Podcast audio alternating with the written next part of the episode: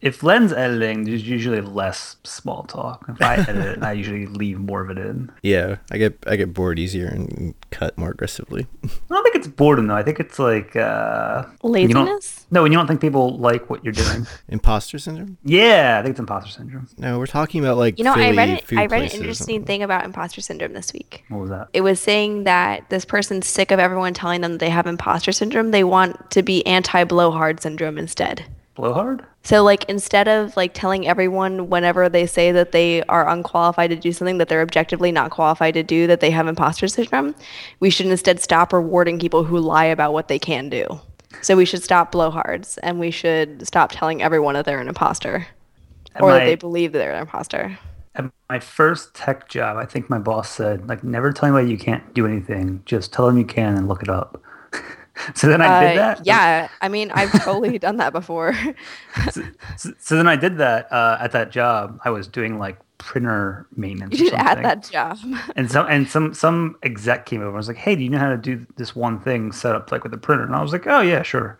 And then I went and looked it up and did it and figured it out. And then that exec found out later and like pulled me aside and was like, you can tell me if you can't do something. Like, don't lie to me. I think I reached the pinnacle of imposter syndrome when I put it down as a potential topic, and then I thought I didn't know, like I wasn't qualified to speak about it. You didn't know enough about imposter syndrome to talk about imposter syndrome? Yeah. That's too circular. I don't think, yeah. The podcast will end in a recursive loop. This is how Turing Complete ends. We stopped recording when we ended in a recursive loop. So, Mike, do you want to introduce yourself? Yeah. So I'm Mike Eaton. I was a independent developer for a long time, and I'm from Michigan. If you could see me, I'd be pointing to my right hand, which is held up where I live. The map of Michigan everybody carries around with them. Yep. Is Michigan the one where you turn your hand either up or sideways, and it says where you're from? I just hold your right hand up, and that's the Lower Peninsula. Oh, okay. So. And then to represent the Upper Peninsula, different people do different things. So it just all depends. But no, so I'm just a long-time developer. Live in Michigan, run a conference we just had last week called the X Conference, Kalamazoo X Conference. Currently working for Quicken Loans out of Detroit. How do you like working there? It's probably the best job I've ever had. It's, amazing people. It's really good. So... let me level set. I've been there 4 months and 2 days. I looked at my profile today, so today was 4 months and 2 days. And it's been, after working for myself for 13 years, it's been just an amazing break from all the headaches of running my own business and that kind of stuff. I'm working with some really, really great people. I know a lot of people that have gone there, and no one leaves. And so I figured there had to be something to that, and there is. I mean, their tagline is engineered to amaze, and every day, I mean, there's something that's like, wow, that's just really cool.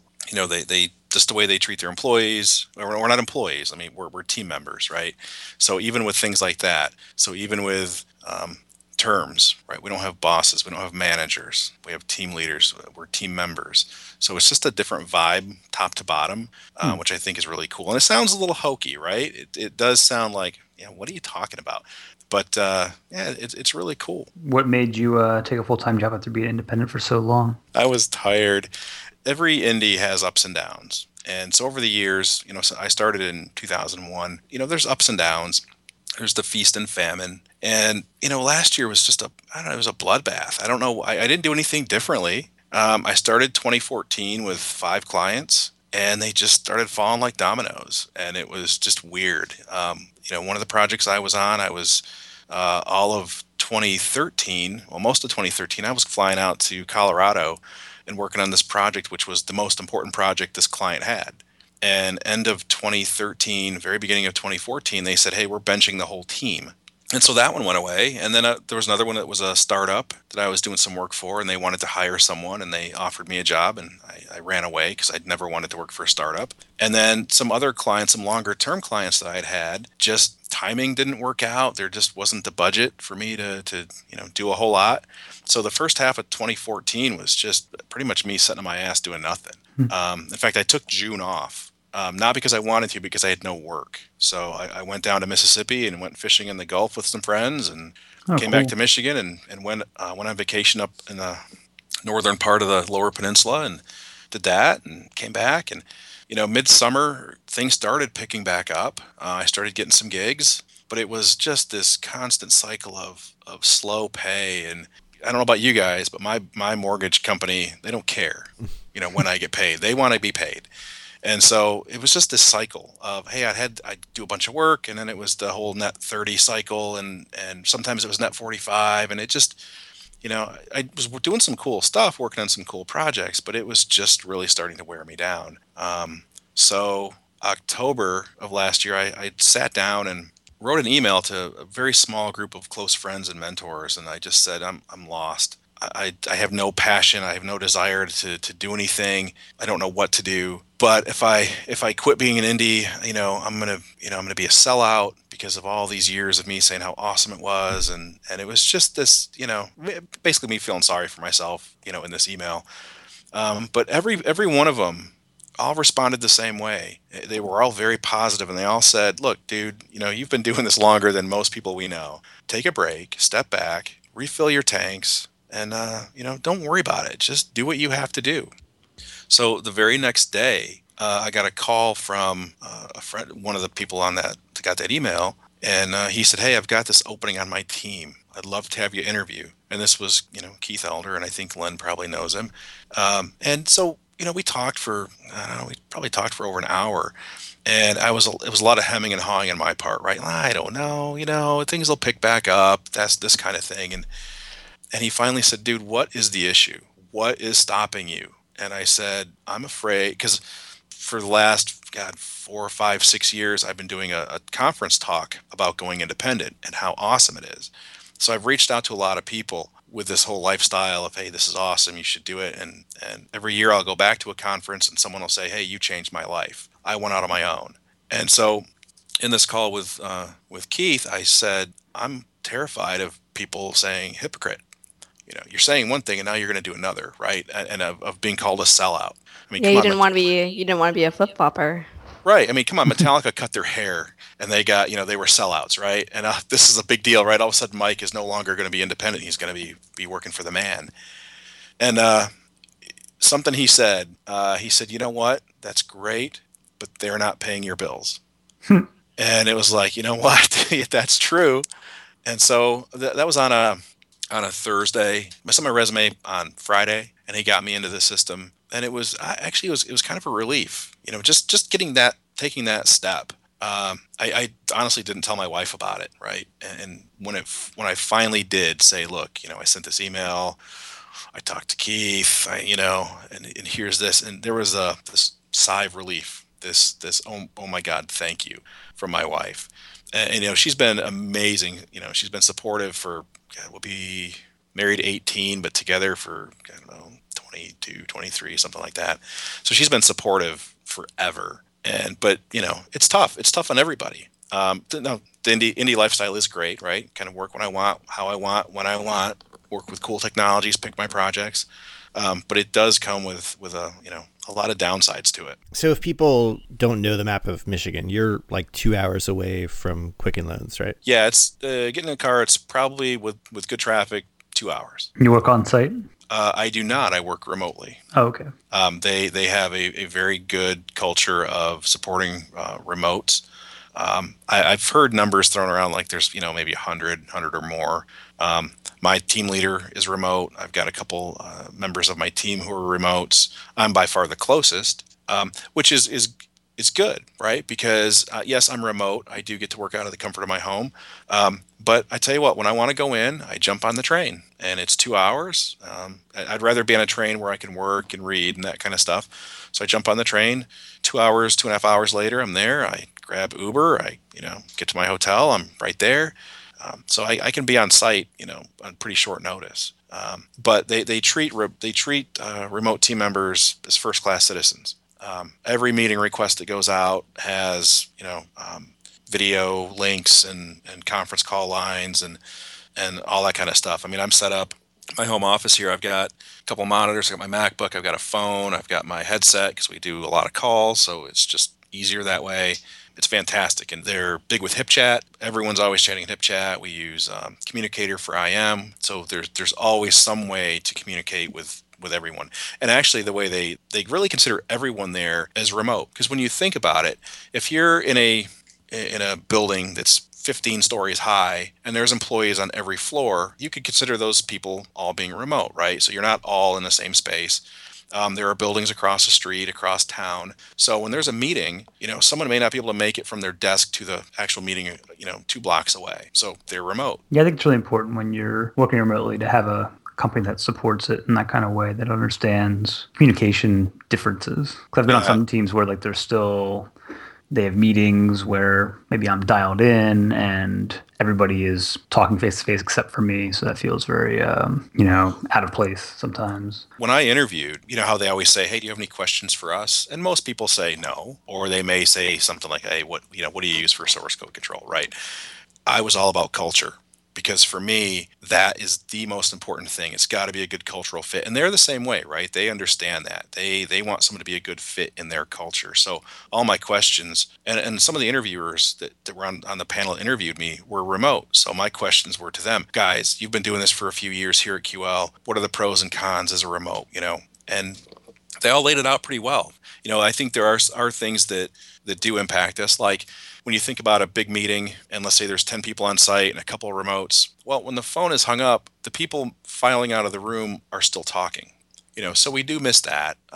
But it's still not too bad at all. When in the whole scheme of things, it could be worse, but they most certainly treat us as first-class citizens. And I think it helps, too, that I'm not the only remote on my team. There are others, and especially with my team leader being remote, that's very helpful as well. Yeah. So what are the biggest changes in your day-to-day since going employee? Man, I tell you what, I used to joke, and it wasn't really a joke. It was, so as an indie, I tended to bill about 6 hours a day. Right, and that's a lot. People who have never done consulting don't realize how much work it is to bill 6 hours. Right. I mean, there's a lot of overhead. There's a lot of other stuff I do during the day that I'm not getting paid for. So I think the biggest change for me has been, I'm sitting in my chair at 8 and I'm pretty much done at 5, but that time is solid. I mean, I have so much stuff to do, and it's cool stuff. It's engaging stuff. I mentioned earlier that in the email I sent to my friends trying to make this decision is I'd kind of lost the passion for technology. I didn't care. It was, if I had choices to make as an indie between, hey, learn something cool and new or do billable work, I would do billable work. So I wasn't on the bleeding edge. In fact, during my interview, they said, name something bleeding edge coming out from, let's say Microsoft that's really got you turned on. And I said, dude, there's nothing, because I just don't care. I don't have the time to care as an indie. I've got billable work to do. I've got to keep the pipeline full. I've got to collect invoices. Learning cutting edge stuff as an indie was not high on my list. And they said, how would that change if you came here? And I said, I wouldn't have the burden right. of billable hours on my shoulder. Right. So, I hit the ground. I hit the ground running there. And in the first 2 weeks, I had done stuff that I would never have done on my own. I was diving into stuff that I never would have done on my own. And that was really cool. So I've kind of gotten some of that passion back that I had before. I'm, diving into, well, number one, this is the first time I've ever had a Mac. I'm a longtime Windows user, longtime .NET developer. And hey, my team, we all have Macs, because the team I'm on, we don't just do .NET. We do all sorts of stuff. And it's much easier to spin up a Windows VM on this box than to be on a Windows machine and have to spin up potentially 3, 4, 5 other VMs for other stuff. Right. So, I'm immersed. I love a Mac. Every time I have to get on another laptop with a trackpad, I'm like, why can't anyone else get the trackpad right? This is just stupid. We were just mentioning that today. We were talking about, why buy Apple hardware over any other hardware? And I was saying the trackpad is worth, $1,000 by itself. And I was skeptical, right? I know a lot of my friends run Macs, and they're all like, dude, best piece of hardware you'll ever own. Well, as an indie, I found it hard to shell out that kind of money. But I did say, look, if someone wants to give me one, awesome, I'd love to try it. But this thing, and on day one, my team leader showed me some of the gestures, and I was sold. Right. So now I get on my personal laptop and I'm trying to, 3-finger swipe and stuff. It's like, why doesn't this work? This is stupid. But it's so, it's all this learning that's been going on in the past 4 months and 2 days of of just things I wouldn't have done before, things I wouldn't have been exposed to. We've got guys on my team doing Erlang, so I've had some exposure to Erlang, and we've just, so I'm not just doing .NET. It's all sorts of really cool stuff, and the culture there supports it. Every Monday afternoon is they call it bullet time, but it's basically like innovation time. Work on what you want. You want to learn something new? Do it. And so that's just kind of built into everyone. And people there take it very, very seriously. You typically don't see meetings scheduled over bullet time because people want that time to learn new things and to, there are these things they call isms, basically little statements of, a lot of common sense stuff like, do the right thing and, always raise a level of awareness and, yes before no, and every client, every time, just these little snippets, but they're used all the time. I mean, these are what drives people every day. It's, do the right thing. We'll figure it out. They all sound like a little hokey and stuff, but, when you're stuck on something, you don't give up. It's like, we're going to figure this out. Respond with a sense of urgency. Which you don't find in a lot of companies. A lot of times you'll call your IT department, help desk and say, something doesn't work. And sometimes they're not all that quick about getting back to you. Here it's different, right? Everyone acts with a sense of urgency. And like I said, so, it sounds like I've really drank the Kool-Aid, but coming from where I came from as an indie, I mean, this was a tough sell for me in the first place, right? Of look, I'm going to go work for this big company, right? There are 1,500 IT people, right? And that's a big IT department, but it doesn't feel that way, and it hasn't. Yeah, it must feel a lot different to actually have a team after like 13 years of not having a team. Yes, and I tell you what, the biggest adjustment there is I'm the dumbest guy in my team, and I know people say that, and it's you guys mentioned the imposter syndrome earlier. It's not so much that, it's just that these guys have been working on stuff at a scale that I never considered, right? My apps over the years have been departmental level, right? 10, 12 people, maybe 20 people using it, little websites that their customers would use, but, not this big scale. At Quicken Loans, these guys are working on scale that I never even considered. So they've been working in this problem space that I don't even know, right? It's just a whole different set of problems. And I pair with guys on my team. And it's funny because I'll have a notebook. And it hasn't happened so much lately, but early on, I'd be pairing and I'd be like, man, I've never seen that keyword before. Or it was just these things, they were doing this. Like, I never would have thought of that because it didn't matter in what I was doing. So every day, I'm kind of forced to up my game and to, prove that I can hang with these guys because I mean, early on, it was intimidating. It was like, wow, these guys are really, really smart. And so I have a question. So it's not really a question. It's kind of like a thought experiment. Mike, if you're prepared for it, you aren't prepared for it because I haven't said it. There's an inherent bias to you talking about your current position because obviously it's good. Otherwise you wouldn't be there, right? That's correct? Mm-hmm. Because you've also had the experience of going indie. Like, honestly, that statement's not true for a lot of people who haven't embraced the idea that they can make it as an independent. Like, there are people who stay in situations believing that they can't make it as an independent, and you are not that kind of person. So I wonder, this is probably drawn on your past experience too, like, what's the bellwether for, like, what's the thing that says, this is the time that this is no longer a good fit? Does that make sense? What's your canary? Yeah. So back in 2001, before I made the decision I never made the decision to go indie, right? It just happened. So going back to 2001, I was working for a consulting firm. And man, I was coming home miserable every day. I hated what I was doing. I liked the people I worked with, but I could just feel it, right? It just was crushing. It was noticeable to the people around me, specifically my wife. And so when she sees something isn't right, she'll call it out. But so far, I haven't gotten up yet and walked into this office and sat down and said, this sucks, I don't want to do it. And I think I'm the type of person who will see that, and I won't put up with it, because when I gave my going independent talk, the one thing that the number one lesson I learned, so I start to talk with lessons learned. So the number one lesson that I told people is be happy. If you're not happy doing what you're doing, then why are you doing it? And so right now I'm extremely happy, and for a number of reasons, right? Not with some simple things making that happen, right? Like the steady paycheck, man. My wife and I still, it's been 4 months, and every other week we still giggle and go, holy crap, we got paid, and then we didn't have to call anyone and say, F you, pay me, right? It's amazing. But it's simple, right? And things like the health benefits are amazing. It's just all that. But as soon as the work starts being not fun, and I'm not happy coming into this office and sitting down and working, I think that'll be the signal. But I will also tell you that QL has a culture of, if you're not happy doing what you're doing, let's find somewhere where you are happy. So I know people there who are on, they're not on the team they started on. And I've talked to them at length. Some of them started on the team I'm on. And I've talked at length with them about why and what they're just, what went through their head and why they moved, and, would they ever think of quitting instead? And most people there, their first thought isn't, I'm going to quit. They're where is there a better fit for me within the company? And I think that's fantastic. And there's, it's not just QL, it's the whole family of companies of opportunities. But I think it will be, and I'll notice it, right? I tend to be very introspective.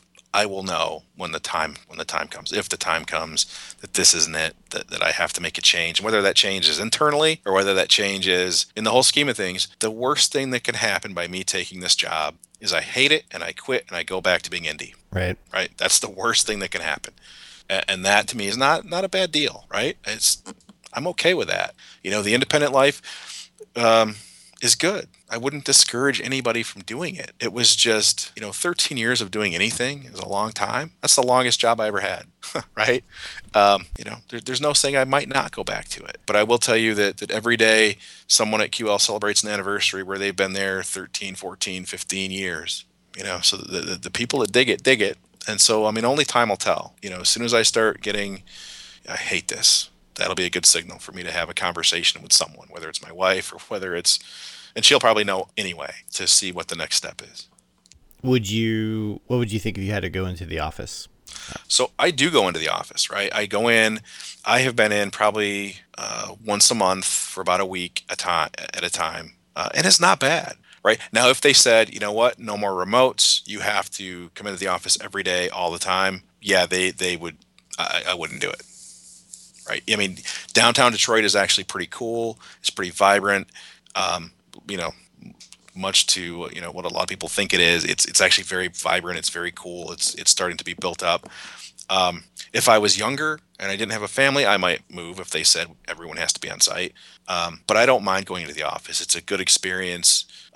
It's not this drab, gray, nasty cube farm, right? It's just open. There are Nerf gun fights. There are, they have the ping pong tables and they have the fun stuff.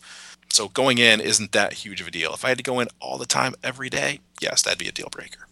When you were independent, did you work remotely as well? I did a fair amount of on-site, not a ton. And most of that started probably 4 or 5 years ago is when I kind of decided, look, I don't mind being on site. I think some of it had to do with my kids were older. It wasn't as big of a deal if I was gone for, a few days or a week.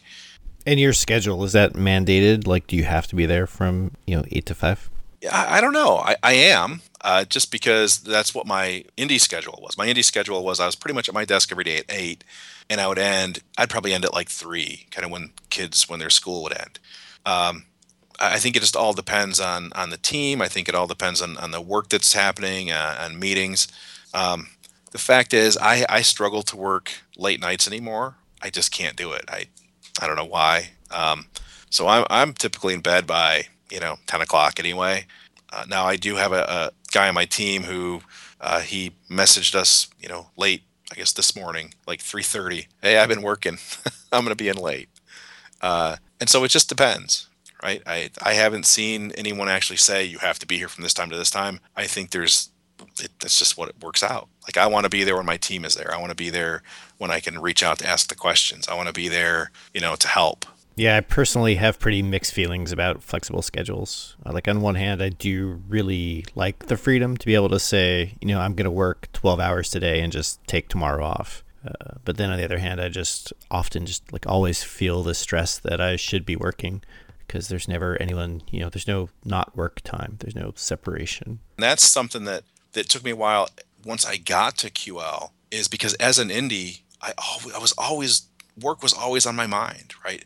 I'd go on a vacation, and about halfway through, I would start getting stressed because I'm not working. I need to work because if I'm not working, I'm not making money, right? And so there was, in fact, my first week at QL, there wasn't a whole lot to do, and I'm freaking out, right? It's like, you're paying me. I need to be doing something. And now, I tell you what's nice. I mean, I'm pretty much done at 5:30. Weekends, I don't even think about doing any work, at least any work, right? I do some side work, which is cool. And the other problem too you find when you have flexible schedules across the team is that the guy that you need to talk to is the one who stayed up until 4 o'clock in the morning, isn't coming in until noon, right? And it's like, if only he was here, right? And that doesn't happen that often, right? I mean, this is the first time this has happened in a while, but there can be that impact. So if I'm not there, if I don't roll in until 11 or 12, and someone's looking for me, then that I don't want to be the bottleneck. I don't want to be the one that someone's waiting on to get something done. Yeah, I've worked remotely a few times, and it's always felt more cohesive, and I felt more, I think, less lonely when myself and my team is working like the same schedule from across the U.S., but most companies have been like 9 to 5 from some U.S. time zone that you should be available on chat or something. Makes you feel like you're working with people when you're remote, I think, is pretty important. Now, I referred a guy, and he just started, I don't know, a few weeks ago. He's on a different team in a different part of the organization. He lives in California, but he's working East Coast time. He's working Eastern time, but he said he loves it. So he said, I start working at 6 o'clock my time, but I'm done at 2. How bad is that? So for him to work at the same time everyone else here is working, he's cool with that. So, but again, I think that just depends on the team and the kind of work you're doing. I know there are some teams there that I don't think that would work, but I'll take what I can get. At a schedule like that, we were working remotely. There's 2 of us and like 8 people in London, and things were just going terribly because our schedules did not overlap enough. So, you know, because we would come into the office and by lunchtime, you know, they would be done. So we started just working from home, waking up at 6 in the morning to be in their, you know, 11 a.m. stand-up and overlapping with them. And I hated it every morning at 6 a.m., but, you know, it was great being done at 2 p.m. Yeah, I worked, I'm on the East Coast in Philadelphia, and I worked for a company in the West Coast where they didn't get in until, our morning stand-up was 11:30 Pacific, so that was 2:30 Eastern. Then they would immediately go to lunch, so my team wouldn't really start working until 4 o'clock Eastern, and then I would stop working at like 5 or 6 to go make dinner, and then they would have meetings at like 7, 8, 9 o'clock sometimes Eastern time, and I would refuse to work those times, but I always feel guilty that I wasn't attending.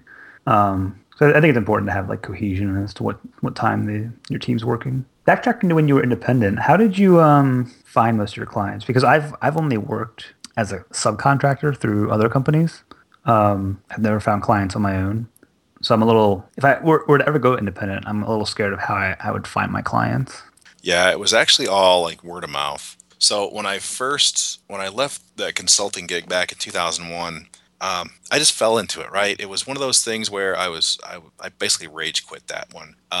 You know, hindsight, bridges were burning and that kind of thing. But I left. And the very next day, a guy that still worked there called me, one of my friends, and said, "Hey, my brother-in-law owns a consulting company in South Carolina. Would you want a sub?"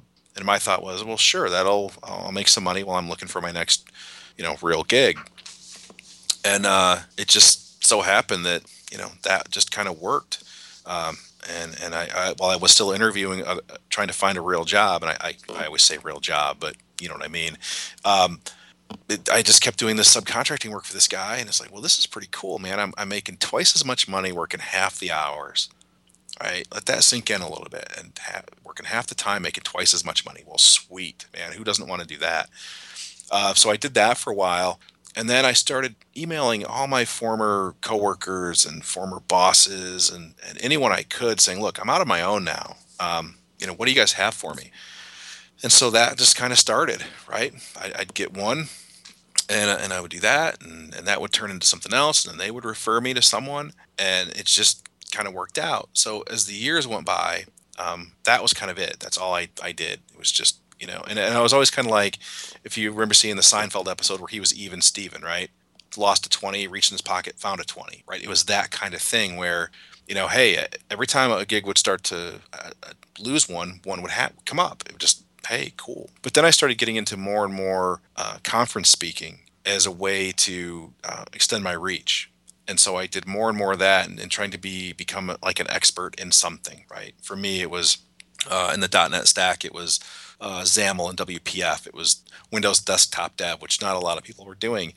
And so I would give these talks, do these workshops, you know, and I would never expect like a gig the next day, but 6 months, a year down the road, somebody would call saying, hey, we've got this project we started, we're stuck, can you come in and help us? And I started to develop a good reputation, both as a community speaker and as a dev and all this kind of stuff. And it got to the point where I'd get these calls and someone would say, hey, you know, you were referred by so-and-so. This is what we need. When can you start? Not even, hey, can we interview you to make sure you know what you're talking about? It was so-and-so referred you. Can you start Friday? You know, there are a lot of things I didn't do, right? Like I made a couple of mistakes of kind of working in very niche areas. So in fact, people heard me say, and I'm sure Len has heard me say it, like, I hate the web. And so that probably hurt me a little bit, right? So I wasn't getting there were lots of gigs out there, but what did people know me for? They knew me for Windows Desktop Dev. You know, hindsight, I probably would have changed that and marketed myself a little bit differently. And I did a fair amount of subcontracting too. Yeah, I really like them. It's a great way to have like steady work and not concentrate on building clients or finding clients. Right, and they're the ones who are dealing with all the headaches of, you know, collecting money and that kind of stuff. Which was sometimes that's nice. Sometimes that's really, really nice. So working for Quicken Loans now, are you doing more web-oriented stuff, or are you still doing Windows Desktop stuff? I really haven't done any Windows Desktop stuff in a couple of years. Oh, right? Okay. And that was part of the problem, right? But I had the reputation of that's what Mike does. So at QL, I'm doing some web stuff. It just all depends on the day. I am doing more web. I am doing more planning type things. But I'm not afraid of the web. If you look at the web where it was in 2006, 2007, it sucked, right? It's better now. So, and I don't mind doing it, right? In fact, you know, before I left being an indie, some of my clients who earlier on I'd said, you know, you don't want that as a web app, right? I've changed my tune. And if they were to ask today, it's like, yeah, most certainly. So, and that's simply because the tools have gotten a lot better, right? You can do a lot more things in a much nicer fashion than you could, you know, 8-9 years ago. What do you think has changed? Are you talking about server side or JavaScript technologies? I'm talking about all of it. So the the thing that kind of turned me off in the mid 2000s was I was doing ASP.NET web forms. It was doing custom control development in web forms, and it was just, you know, the things Microsoft did in web forms was just awful, right? The whole page life cycle, the whole, you know, all this, trying to make it stateful where it wasn't, that really turned me off. But I do think, you know, the improvements in JavaScript, the improvements in things you can do on the server side have all just, you know, and even from Microsoft, right? They learned, and a lot of what they're doing now is actually really cool. But some of the things that I've done on my own have been, I've worked in Angular, done some Node work. You know, that stuff, you know, while it has its warts, is a much better experience, in my opinion, than what I was doing in web forms in 2006. I've heard a lot of Java and .NET developers have been using Angular recently. I haven't used Angular myself or any of the Java or .NET frameworks, but there seems to be something there where there's some kind of similarity to how it worked before. I think it's a lot of the patterns, right? Dependency injection and factories. Mm. And binding, right? I think the whole idea of binding really clicks with a lot of, you know, Microsoft.NET developers. But, you know, I mean, I've done some other things, and I've been looking at Python, and I've been looking at just, you know, other things, just because it's different. And I think one of the reasons that I lost kind of the passion for technology in general is, you know, we all say, hey, if so-and-so has 20 years experience. Well, is it 20 years of experience or is it 20 years doing the same year over and over? Well, I feel like my last probably 3 or 4 years of being indie was the same thing over and over. And so, you know, starting to kind of branch out. And I think that's why now that I have the ability to branch out and do some of this other stuff, because my clients weren't coming to me saying, hey, Mike, do this Rails app or, you know, write this in Python. They were saying, we want this Windows desktop app, right? So I know I found it hard to pitch those kind of things. Like, how can you pitch doing something you're not really good at? And expect a decent bill rate. Right. I could probably pitch them, but would I get the same bill rate as I was as .NET? And that was the crux of it, right? And that's where I know a lot of people who have made that transition, you know, they had to have that period of time of low bill rates to build up the, you know, kind of their skill set and their reputation for being able to do it. Any more thoughts on independence before we get into picks? People shouldn't be afraid of it, you know, because what's the worst that can happen, right? You don't make it and you have to go back to working a job for the man. It's not hard at all to do. It's just a matter of doing it. Cool. Justin, do you have any picks? Yes. I guess I'll pick Ruby Together is a new organization. So right now there's Ruby Central, which runs RubyConf and RailsConf and also runs RubyGems.org, which is a very expensive service to run. So the two conferences pay for the conferences themselves and also for RubyGems.org. So Ruby Together is a new organization that is dedicated to sustaining and improving the tools and infrastructure of the Ruby programming language. So there's a board of directors that has a lot of people on it, such as Aaron Patterson, Steve Klabnik, and Sarah May. And they are funding a developer, Andre Arco, who I believe is on the Bundler team. And yeah, companies can support Ruby Together for $800 a month, or individuals can support it for $40 a month. Companies get to be on slides when the Ruby Together team gives talks and advertised. And individuals get access to a Slack room. It's a little expensive, I think, $40 a month for individuals to be recurring. But they tweeted today that they're working on more affordable plans and the ability to one-off donations. But it's cool to see, you know, a community-supported way to make Ruby stick around and the tools that we're using. So, yeah, rubytogether.org. Mike, do you have any picks? So if it can be anything, so music, I'm really digging on this thing called Music to Code By, which is from Carl Franklin. He's kind of big in the .NET space, but he's an amazing musician. And it's got 3 tracks, each 25 minutes long, right about the length of a Pomodoro. And it's just this really kind of background music you can just kind of work to. It's really cool. And if I could do something else, I would say I also have a pick for a bourbon. I was introduced to Angel's Envy Rye, which is amazing. Nice. I can never get into bourbon. I like my scotch, but bourbon's like too sweet, I think. That's sacrilegious. Bourbon. I don't know if we can be friends, Len. What would be a good intro bourbon? Would it be the one you just suggested? A good intro would be, probably a Maker's Mark or something like that, right? Just go somewhere and order that. But, you know, I like Angel's Envy. I like Jefferson Reserve. Four Roses is good. Drank a lot of that this last weekend. I think Bullet is fine. Bullet rye? Bullet bourbon. Oh. Bullet does make a rye, but Bullet bourbon is fine. And I don't think it's too sweet. Basil Hayden also has a spicy kick if you aren't as into the sweet. Well, that's cool. Javon, do you have a pick? Yes. My music pick is a DJ called Major Lazer. And as far as programming picks go, I don't have anything. Sorry. You done nothing programming related last week? So I'll take that back. This week I volunteered for Tech Girls, which is an organization to teach girls of all ages programming and other technical stuff. Not all ages, middle school girls. Mine was high school, though. Their technical mission is middle school girls. Okay, so mostly middle school, sometimes high school. And it was pretty rewarding to see the attendees actually give it effort and learn the thing that you're teaching. And you were teaching a podcast class. Right? I was teaching podcasting, yes. How was that? It was good. It was basically open up GarageBand, record yourself, get comfortable with that, and here are some ways that you could do things with it. Nice. I think I'm doing the second class. I'm not sure yet. Pam, do you have a pick? I do. So I have some hands in the voice coding community, and someone in the voice coding community recently started handsfreecoding.org, which I think is really awesome because when you start navigating your computer with your voice, there's very few resources, and most of them seem to be from 1994.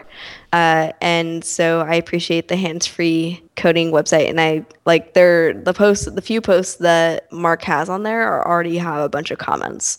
So people are obviously interested in coding by voice and are definitely underserved. And also the project that I've been working on is related to voice coding. So it's kind of. It'll soon maybe be internet public.